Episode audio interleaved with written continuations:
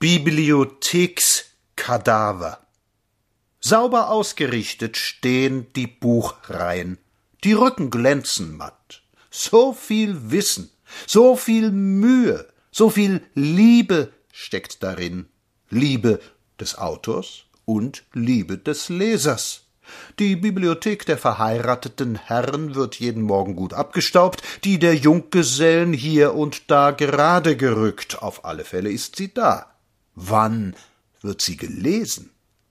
Hermann Hesse hat einmal vor Jahren, als er noch seine ausgezeichneten Buchbesprechungen in dem verblichenen März schrieb, eine Sortierung seiner Bücher vorgenommen und erzählt, was er alles nicht mehr haben und was er behalten möchte.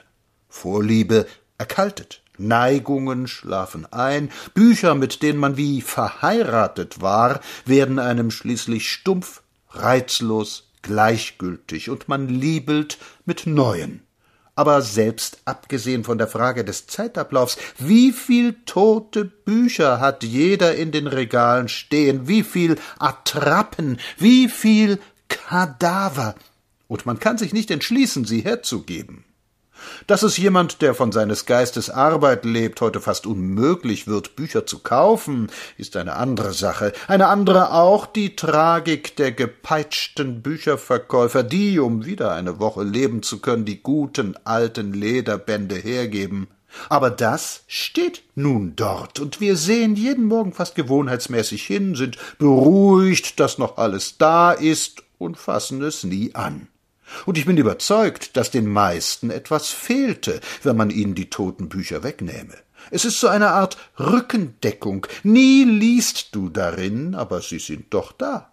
So legt sich der Examinant das Geschichtsbuch und das Kopfkissen und schläft mit dem tröstlichen Bewusstsein der wissenschaftlichen Nähe ein.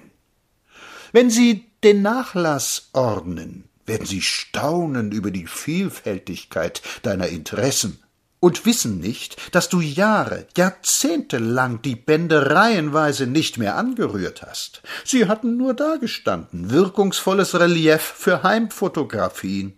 Oder mehr? Seltsames Gefühl, so ein totes Buch noch einmal aufzuschlagen, wie der alte Mann in Immensee tut, dann rückte er auch den Stuhl zum Tische, nahm eins der aufgeschlagenen Bücher und vertiefte sich in Studien, an denen er einst die Kraft seiner Jugend geübt hatte. Streiche liebevoll über die Rücken. Im Gleiten liest deine Hand noch einmal alles, was du je geliebt.